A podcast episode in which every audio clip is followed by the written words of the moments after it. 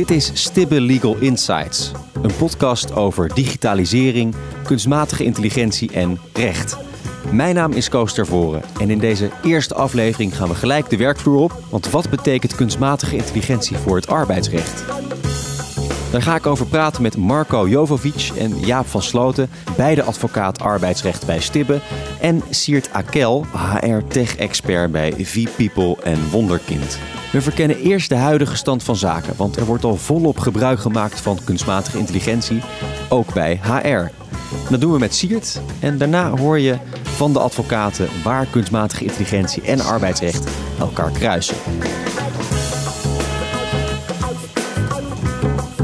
Ja, eerst even, ik hoor heel vaak bij bedrijven, als we een probleem hebben, we gooien er even een algoritme tegenaan.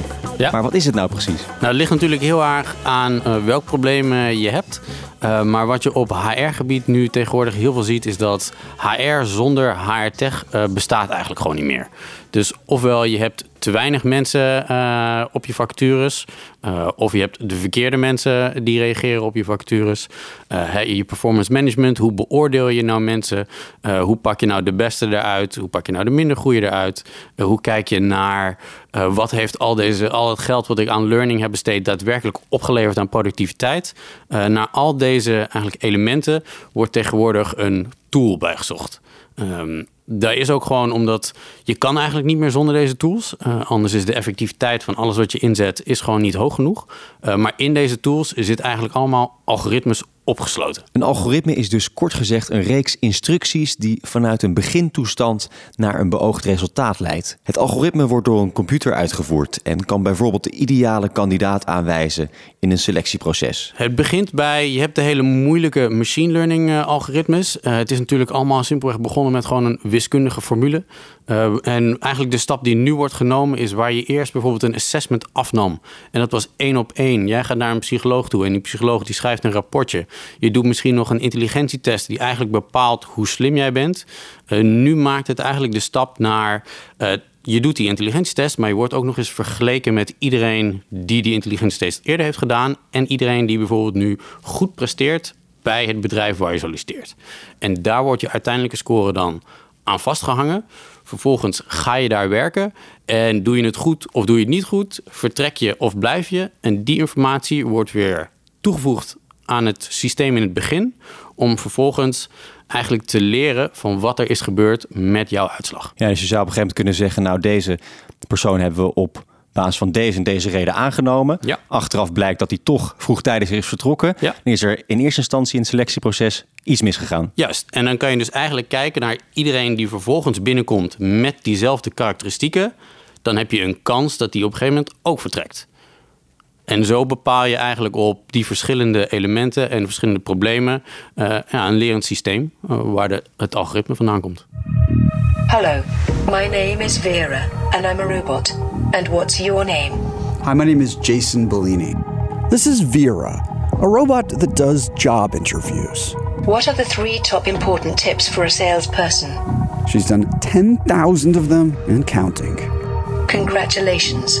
We chose you as one of the best candidates for a sales representative. What looks like the future is already a reality. HR en kunstmatige intelligentie is een hot topic, hoor je in deze video van de Wall Street Journal. Maar ja, dat betekent nog niet dat ieder bedrijf Vera de robot gebruikt om sollicitatiegesprekken te voeren. Toch, HR en tech, die blijken eigenlijk niet meer zonder elkaar te kunnen. Ik denk dat er tegenwoordig geen bedrijf meer is wat geen tech gebruikt. Sowieso op het selectiegebied en het sourcingsgebied. Hè, dat is altijd de eerste en uh, direct het grootste probleem wat iedereen heeft. Als ik nu niet genoeg mensen heb, dan kan ik mijn werk niet uh, doen. Uh, dus daar wordt als eerste naar gekeken.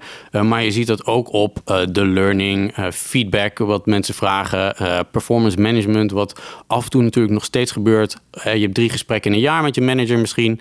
maar tegenwoordig zie je al heel veel meer tools ontstaan die continu feedback proberen te geven en te vragen van jezelf en mensen om je heen. Ja, het is dus heel belangrijk. Maar hoe belangrijk is de menselijke factor dan nog in HR? Het heet niet voor niets human resources. Ja. Uh, is die factor human nog wel aanwezig? Nou, ik vind dus eigenlijk dat uh, naast dat HR niet meer zonder HR tech kan, ook andersom het nog niet kan. Dus HR-tech alleen werkt ook niet. Je ziet ontzettend veel bedrijven die een tool of een algoritme ergens tegenaan proberen te gooien. Waar en de mensen die daar werken niet precies snappen hoe het allemaal gebeurt. Eh, en vaak worden keuzes ook nog niet zelf door de machine gemaakt. Maar moet er iemand vervolgens data interpreteren? Of die, moet, die ziet een rangschikking aan kandidaten. Die ziet een lijst aan eh, hoe goed dit segment aan medewerkers het heeft gedaan ten opzichte van dat segment. Uh, en daar moet je wel de juiste keuzes op maken. Dus andersom kan ook nog niet. Uh, vervolgens gaat het voor een groot bedrijf werken uh, en wordt er altijd gevraagd: dan stuur je eigen mensen er doorheen. Uh, dus als we het hebben over een selectietool, wordt er eerst gekeken naar: geef mij 100 van je best performers, geef mij een x aantal van je underperformers.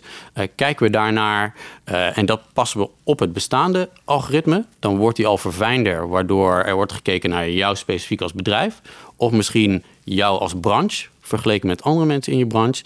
En dan is dat eigenlijk je startset. En hoe langer je ermee werkt, hoe fijner die eigenlijk wordt. Ja. En eh, loop je niet gevaar dat je allemaal dezelfde mensen krijgt als je een aantal mensen in zo'n systeem uh, zet en met die gegevens op zoek gaat naar weer nieuwe mensen? Zeker. Dus ik denk ook dat de. Hè, dat is een van de belangen waarom HR-tech ook nog niet zonder HR zelf kan. Is dat men goed moet begrijpen dat bijvoorbeeld bij dit uh, voorbeeld. de startset waarmee je uh, begint. vormt dus al heel snel een deel van het algoritme. als je een startset allemaal door, in laat vullen door mannen van 40 die, weet ik wat, een rode auto rijden. Um, vervolgens maakt dat eigenlijk je beginalgoritme. En iedereen die daarop gaat reageren, die in het algoritme komt, wordt afgelegd tegen deze lat. Ja, hoe voorkom je dat? Ja, dus daarom zijn er eigenlijk twee dingen ontzettend belangrijk. Dat aan de ene kant HR gewoon goed weet wat is de beginset waarmee je begint. Uh, en vervolgens ook dit proces continu blijft reviewen. Als je er als HR volledig niet bij betrokken bent, uh, dan neemt het eigenlijk het algoritme het in die zin gewoon over. En dan eindig je inderdaad met uh, klonen. Want dan gaat die, je begint met een klein beetje bias, of misschien heel veel. Dat wordt eigenlijk simpelweg gewoon versterkt door het algoritme.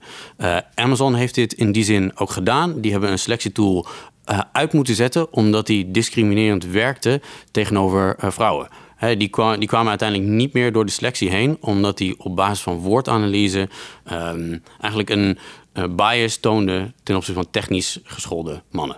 Uh, dus daar moet je constant voor, voor eigenlijk bewaken. En af en toe regelmatig uh, reviewen. Komt er nog steeds uit wat ik had bedacht? en snappen wat zijn nou de onderdelen die dit algoritme meenemen. En als je dat weet, moet je dan in één keer totaal 180 graden de andere kant op gaan? Dus dan uh, tien mensen aannemen die helemaal niet lijken op de bestaande medewerkers? Nee, dus als je een uh, groep wilt aannemen uh, die anders is dan een groep waarmee je begint, dan zul je dat ook stapsgewijs moeten doen. dus net zoals dat je stapsgewijs blijft reviewen, klopt het algoritme nu, is het niet het idee dat je volledig iemand anders gaat aannemen, maar ook dat stapsgewijs doen. Hoe zie jij dit uh, zich in de komende jaren gaan ontwikkelen? Uh, wordt het allemaal nog verfijner, nog meer op microniveau? Of denk je dat de tools die nu worden gebruikt, de algoritmes die nu worden gebruikt, um, afdoende zijn voor bedrijven om de juiste mensen aan te trekken? Ik denk dat je eigenlijk op elk gebied is een volgende stap om de data die eruit komt aan elkaar te linken. Hè? De, alle tools nu die lossen één bepaald probleem op van die employee journey. Daar zit allemaal, komt daar data uit. Uh, en als, je, als het lukt om die data aan elkaar te verbinden, dan krijg je eigenlijk een soort van overzicht hoe het met jou als medewerker door de volledige employee journey gaat. Ja, want werken die tools ook met elkaar samen? Sourcing, selectie, monitoring als mensen er al werken? Zou, ik denk dat heel veel tools uh, dat zeggen en heel veel bedrijven dat heel graag zouden willen. Um, maar in de praktijk merk je dat dat gewoon nog een, een ontzettend moeilijk onderdeel is. Omdat het onderdeel beloning is een ander onderdeel binnen bedrijf dan de recruiters. Uh, en die werken in andere systemen en die hebben dan ook weer andere prioriteiten. Uh, ik denk dat het wel er naartoe zou moeten om dat steeds makkelijker uh, bij elkaar te betrekken. Omdat, uh, heel simpel gezegd, als je weet wie je selecteert en je weet vanuit je onboarding, dus de eerste drie maanden, wie er nog zit en hoe dat is gegaan en of dat überhaupt fijn was voor deze persoon, dan kan je die kennis heel goed weer toe terugvoegen naar je selectiestuk. en uiteindelijk doorvoeren naar uh, je learning. Waar het wel naartoe gaat, is dat er steeds meer tools komen die Uh, je hebt een aantal tools die zijn wat invasiever, noem ik het maar. Uh, dus je hebt tools die uh, op de achtergrond draaien van je computer en die meelezen met alle e-mailtjes die je stuurt. ook op basis daarvan kan je natuurlijk heel veel leuke datapunten krijgen. maar is dat precies wat je wil? Meelezen met e-mail, dat lijkt me toch niet helemaal de bedoeling. Nee. Alhoewel je wel veel informatie kan achterhalen. Ja, dus er zijn tools die kunnen alle eh, chatberichten of e-mails die je stuurt uitlezen. En daaruit een soort van graadmeter, maak hem ook weer heel simpel, hoe het met de organisatie staat. Of hoe de gemoedsrust van je medewerkers is. Uh, dan kan je daar best wel wat acties op ondernemen. Je kan, uh, er zijn onderzoek gedaan dat als je merkt dat de stemming in je bedrijf naar beneden gaat, op een gegeven moment ook je beurswaarde naar beneden gaat. daar kan je als ondernemer keuzes op maken en op als medewerker op een gegeven moment natuurlijk ook. al dat soort zaken kunnen worden meegenomen. en ik vind dat een iets wat invasievere tools, maar er wordt wel steeds meer eigenlijk gemeten. Uh, en hoe meer je aan elkaar kan koppelen, hoe meer je erover kan zeggen. Algoritmes en HR, het lijkt een ideale combinatie. En je verhoogt de kans aanzienlijk dat je de juiste mensen aanneemt en dat die vervolgens ook optimaal presteren. Maar zeker in het selectieproces van nieuwe werknemers moet je ook zeker oppassen. Want voor je het weet ben je niet meer aan het selecteren, maar aan het discrimineren. We're tempted to think of technology as neutral. We assume stereotypes and discrimination can't be born from ones and zeros. But technology is only as good as the people who develop it. Wanneer je in de gevarenzone zit, hoor je van Marco Jovovic. Hij is advocaat bij de Digital Economy Group bij Stibbe. Maar het is toch iets van alle tijden. Hè? Bij het aannemen van mensen, dan kijk je toch ook als mens, niet per se als algoritme, kijk je ook, uh, is dat de ideale kandidaat en die is misschien wel beter geschikt dan die andere kandidaat. Waarom is dat juist bij algoritmes en kunstmatige intelligentie, waarom zou dat een probleem kunnen zijn? Nou, je hebt gelijk. Het is, het, is wel van alle tijden. Maar het maakt nogal uit of dat het een proces is dat uh, ja, in iemands hoofd gebeurt. Of dat het een proces is dat plaatsvindt op basis van hè, regels die zijn opgeschreven of die zijn neergelegd in het algoritme, om het zo maar te zeggen. Hè. Het, het onderscheid is een beetje dat als jij, zoals Siert net vertelde, op basis van historische gegevens over jouw bedrijf een soort criterium gaat opstellen waaraan toekomstige sollicitanten moeten voldoen, bijvoorbeeld, dan ben je eigenlijk jezelf dat hele verleden aan het toe-eigenen. Dat ben je aan het institutionaliseren, dat leg je neer in de structuur van je systeem. En, en dat betekent dat je daar dan ook going forward weer verantwoordelijk voor wordt. Dus dat, dat is wel een, een, een key verschil. En hoe ga je daar vervolgens mee om, om te voorkomen dat dat inderdaad een probleem gaat opleveren? Een extra complicatie die op dit gebied speelt, is dat je, uh, dat, dat heet wel de black box. Dat, dat het ingewikkeld is om erachter te komen wat je algoritme precies heeft gedaan en waarom in een concreet individueel geval. En dat maakt, het, dat maakt het best wel lastig om erachter te komen van, goh, wat heb ik gedaan? Was dat eigenlijk wel discriminator? Dus als je gaat afvragen hoe zorg ik er nou voor dat mijn systeem compliant is, om het zo maar te zeggen, dan kun je, dan kun je dus niet vertrouwen op het wijzen op individuele specifieke redenen waarom je iemand wel of niet hebt gekozen. Omdat je, omdat je niet echt zeker weet wat eigenlijk precies het, uh, de samenhang is. Tussen al die verschillende kleine is het redenen. Niet uit te lezen? Je hebt toch, het is toch een algoritme, een formule. Dus je zou er toch data uit kunnen trekken en dat kunnen verklaren? Ja, maar heel plat gezegd is, dat, is het heel moeilijk te reconstrueren welke, welke variabele precies de doorslag heeft gegeven en in combinatie met welke andere variabelen. Dus, dus een, een in het, op het individu toegespitst verhaal van ja, we hebben je niet uitgekozen omdat je dit en dit en dit bent. Dat is, dat is vaak niet goed of op een zinnige manier te geven. Dus wat je, wat je eigenlijk moet gaan doen, wat, wat, wat van belang is going forward, is dat bij het ontwerpen van dit soort systemen en ook bij het passend maken van dit soort systemen op je, door middel van je eigen populatie, dat je, gaat, dat je weer gaat afvragen van waar ben ik eigenlijk mee bezig, welk probleem probeer ik op te lossen. En dat je gaandeweg het ontwikkelproces jezelf je, je ook rekening rekenschap geeft van werkt het? krijg ik inderdaad die betere performance? Krijg ik inderdaad die betere sollicitanten? Uh, en dat je, ook, dat je ook vastlegt welke varianten je niet hebt gekozen. want in het ontwikkelproces van zo'n systeem heb je vaak wel keuzes die je kunt maken. En wat je dan kunt doen is je kunt gaan kijken, nou goh, hoe zou het zijn geweest als we deze keuze hadden gemaakt en niet deze keuze hadden gemaakt. En dat past ook wel bij, bij het soort systemen dat dit zijn. Je, het is vaak experimenteel, de ontwikkeling ervan. En als je dat nou vastlegt en gewoon op een hele deugdelijke manier je telkens afvraagt: klopt het wel wat ik doe? En ga ik niet verder dan noodzakelijk? Dan denk ik eigenlijk dat er niet een rechter zal zijn die zal zeggen: nou ja, Hè, dit mag niet of deze innovatie mag niet. En je, moet- je moet wel in zekere zin vrij, vrij blijven om dingen te proberen. Stel dat het fout gaat, wie is er dan uiteindelijk verantwoordelijk? Nou, in principe is degene die, eh, ja, die ongerechtvaardigd onderscheid maakt, is aansprakelijk voor de schade die iemand daardoor leidt. En dus Het algoritme doet dat. het algoritme doet dat, maar degene die het algoritme hanteert, die maakt uiteindelijk de keuze. Hè, want hij gebruikt daar gewoon een, een beslisondersteunend model voor. Maar de beslissing die wordt hem uiteindelijk toegerekend. En dus in eerste instantie moet degene betalen die heeft gediscrimineerd, om het zo maar, om het maar plat te zeggen. Aan de andere kant kun je dan natuurlijk weer afvragen als iemand die een systeem heeft afgenomen van een derde. Van ja, klopte dat systeem eigenlijk wel? Heb ik wel een goed systeem gekocht? En dan, dan is best voorstelbaar dat als dat op grote schaal zou gebeuren, of dat als iemand veel problemen eh, ondervindt met een bepaald systeem, ja, dat dan ook de producent wordt aangesproken. Of de ontwikkelaar. Dan wetgeving. Want dat je de mist in kunt gaan is wel duidelijk. Maar hoe verhoudt de wet zich tot kunstmatige intelligentie? Daarover hoor je Jaap van Sloten, hoogleraar aan de UvA en advocaat bij Stibbe. Het onderwerp is eigenlijk pas net geland in het arbeidsrecht. En eh, we zijn in de fase dat we ons gaan afvragen... waar kan het allemaal impact op hebben? En zijn de wetten eigenlijk wel geschreven voor deze nieuwe situaties? En de wetten zijn nog allemaal geschreven zonder Exact. rekening te houden met kunstmatige intelligentie. Ja, je kunt hooguit van de AVG zeggen dat die er een beetje rekening mee houdt. Maar bijvoorbeeld die discriminatiewetten stammen allemaal uit een tijd dat we gewoon nog met het kaartenbakje mensen selecteerden en eh, via de telefoon. En, en die worden dan nu plotseling op die 21ste eeuw geprojecteerd. En dat, dat leidt tot interessante combinaties. Dus soms zie je dat dat discriminatierecht veel breder eigenlijk, eh, dat is zo fundamenteel aangepakt dat het eigenlijk ook heel goed werkt op algoritmes, maar misschien zelfs iets te goed. Dat, dat je te snel, klinkt gek, maar te snel al eh, in de gevarenzone bent. Ja.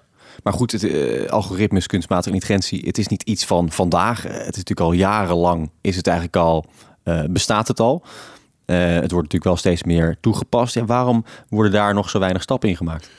Nou, ik denk dat de toepassing pas de afgelopen jaren echt de, de mensheid bereikt. En als ik me even tot HR beperk, dan, dan zie je nu pas, ja, laten we zeggen dat, eh, dat er gevaren eh, ontstaan of vragen ko- opkomen van hoe werkt dat nou? Eh, het kunnen hele concrete zijn van, van mag dit eigenlijk wel hè, of ben ik strafbaar bezig? Het kunnen ook meer ethisch-filosofische vragen zijn van willen we wel dit soort organisaties, willen we wel op die manier werken met elkaar?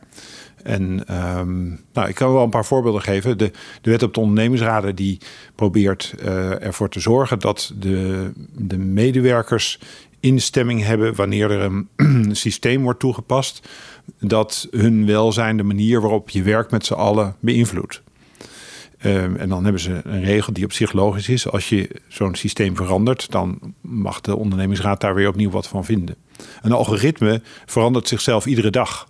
Er is ook niet meer een mens die bewust een knopje omzet, maar dat, dat doet het algoritme zelf. Je kan als ondernemingsraad niet natuurlijk elke dag kijken of het Eh, inderdaad nog wel klopt. Nou, exact. Hè? Dus daar heb je een heel simpel voorbeeld van iets waar de wet niet meer aansluit op de praktijk. Want er zijn tegenwoordig behoorlijk wat algoritmes die eigenlijk eh, instemmingsplichtig zijn en, en die je dus zou moeten voorleggen. Wat verwacht jij eh, de komende jaren? Hè? Nu eh, kunstmatige intelligentie en algoritmes steeds meer eigenlijk vestigen in het bedrijfsleven, zowel in selectieproces als in monitoring van medewerkers.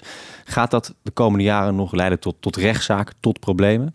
Ja, zeker. Daar, daar heb ik geen twijfel over dat die er komen. Dat is ook echt heel boeiend. eh, langs een aantal lijnen. Ten eerste krijg je ehm, dat over vijf jaar nu eigenlijk al. Hè, eh, iemand moet eruit omdat hij niet goed functioneert. Waar blijkt dat uit? Uit een beoordelingsformulier. Dan zie je tegenwoordig allemaal prachtige formulieren. Waar is dat op gebaseerd? Voor een deel op algoritmes. Hè? Dus een slimme werknemersadvocaat die gaat al vragen: hey, mag ik eens even zien waar dat nou op is gebaseerd? Tegen welke lat is mijn cliënt aangelegd? Is dat die 40-jarige man of is dat een diverse iemand? Is het, nou, daar kun je van allerlei vragen bij stellen. Dus eh, heel technisch. Een rechter en de wederpartij, iedere domme jurist, en nu doe ik aanhalingstekens. eh, ja, dat die- zie je niet in de podcast, maar eh, ik zie die handen omhoog gaan. Ja. Die, die, die moet plotseling zich gaan verdiepen in, ja, is dat nou een, een beetje een goed algoritme? Eh, Is dat, en dan krijg je dus meteen de vragen, ja, het is wel door KPMG gecertificeerd. Ik noem, noem maar even KPMG. Allemaal dat soort vragen krijg je. Dus ik verwacht dat je langs die kant krijg je een enorme behoefte aan ondersteuning, maar ook aan eh, vertrouwen.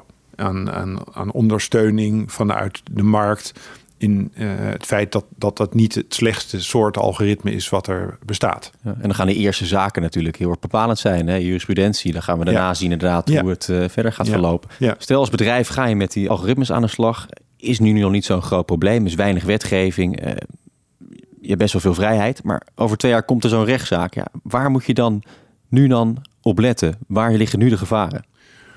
Ja, ik denk dat die met, zeker als het om, om geld gaat, dan wordt het belangrijk. Want hè, dan hebben mensen ook echt een prikkel om achteraf te gaan klagen en te zeggen: hé, hey, wacht eens even. Heb ik niet eigenlijk te veel hypotheekrente moeten betalen vanwege mijn huidskleur? Of uh, heb ik, omdat ik vrouw ben, minder ritjes gekregen uh, van een bepaald taxibedrijf? Nou, als dan het algoritme wordt opgevraagd, dan moet dat in een aantal gevallen gewoon worden gegeven. Dan kan het worden uitgelezen. En dan kunnen in theorie hele groepen zeggen: Nou, dan kunnen we precies uitrekenen hoeveel wij te veel hebben betaald of te weinig hebben ontvangen. Dat, dat is natuurlijk wel uh, uitkijken.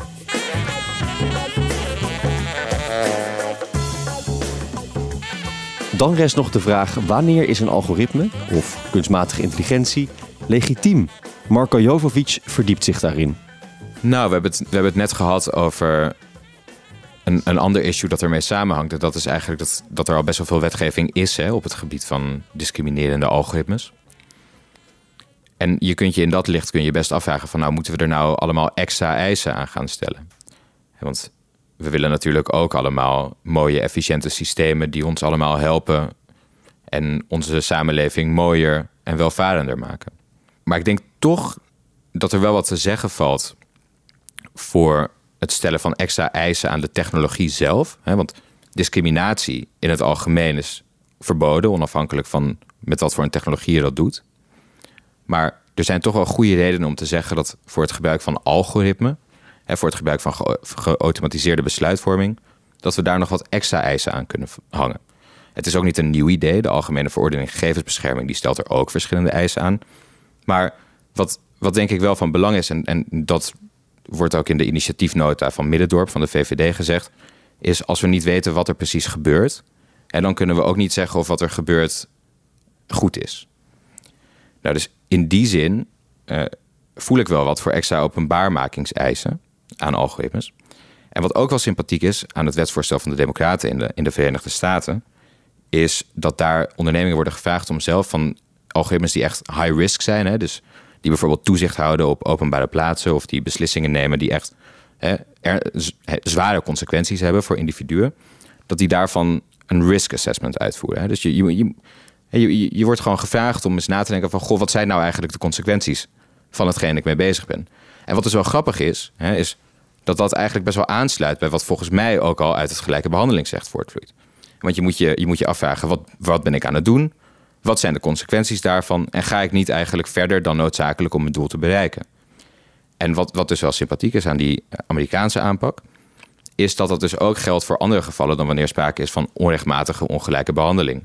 Want er zijn ook andere ideeën van nou ja, hè, gelijkheid of, of rechtvaardigheid die in de samenleving bestaan, die daardoor ook bespoedigd worden. Kijk, als jij niet herkend wordt door een gezichtsherkenningsalgoritme, ja, dan ga je niet iemand vragen om schadevergoeding, want je hebt geen schade.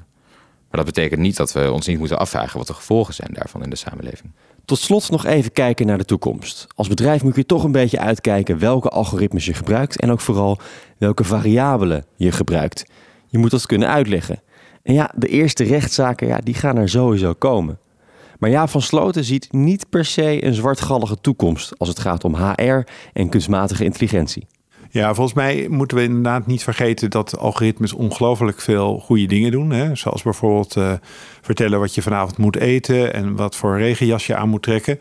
En dat geldt ook voor HR. Uh, hè, er is echt veel mee te bereiken in termen van ja, wat je zelf uh, beter kunt doen. Dat je kunt leren van je van je collega's en uh, van je fouten. En um, daar moeten we vooral het oog voor hebben. Die lelijke kanten proberen zoveel mogelijk af te vlakken. Ik denk dat het niet mogelijk is of realistisch om te verwachten dat je die in één keer helemaal uitsluit. Maar dat geldt voor alles in de samenleving. Dit was Stibbe Legal Insights over kunstmatige intelligentie en arbeidsrecht. Je hoorde een aantal mogelijkheden die kunstmatige intelligentie biedt voor HR. We kunnen beter de juiste kandidaten bereiken, we kunnen ze beter selecteren en we kunnen werknemers steeds beter bijsturen. Maar wees je bewust van en kritisch op de resultaten die je systeem geeft. Kan je je daarin vinden? Lijkt het jou eerlijk? Want voor je het weet heb je een black box gecreëerd. Vraag je dus goed af welk probleem je met kunstmatige intelligentie oplost en blijf reflecteren. Zorgt het daadwerkelijk voor betere processen? En leg het ook vast. Dan heb je, want er gaan sowieso rechtszaken komen, een sterk verhaal bij de rechter. Wil je nou meer weten over digitalisering, kunstmatige intelligentie en recht? Ga dan naar stibbedigital.com.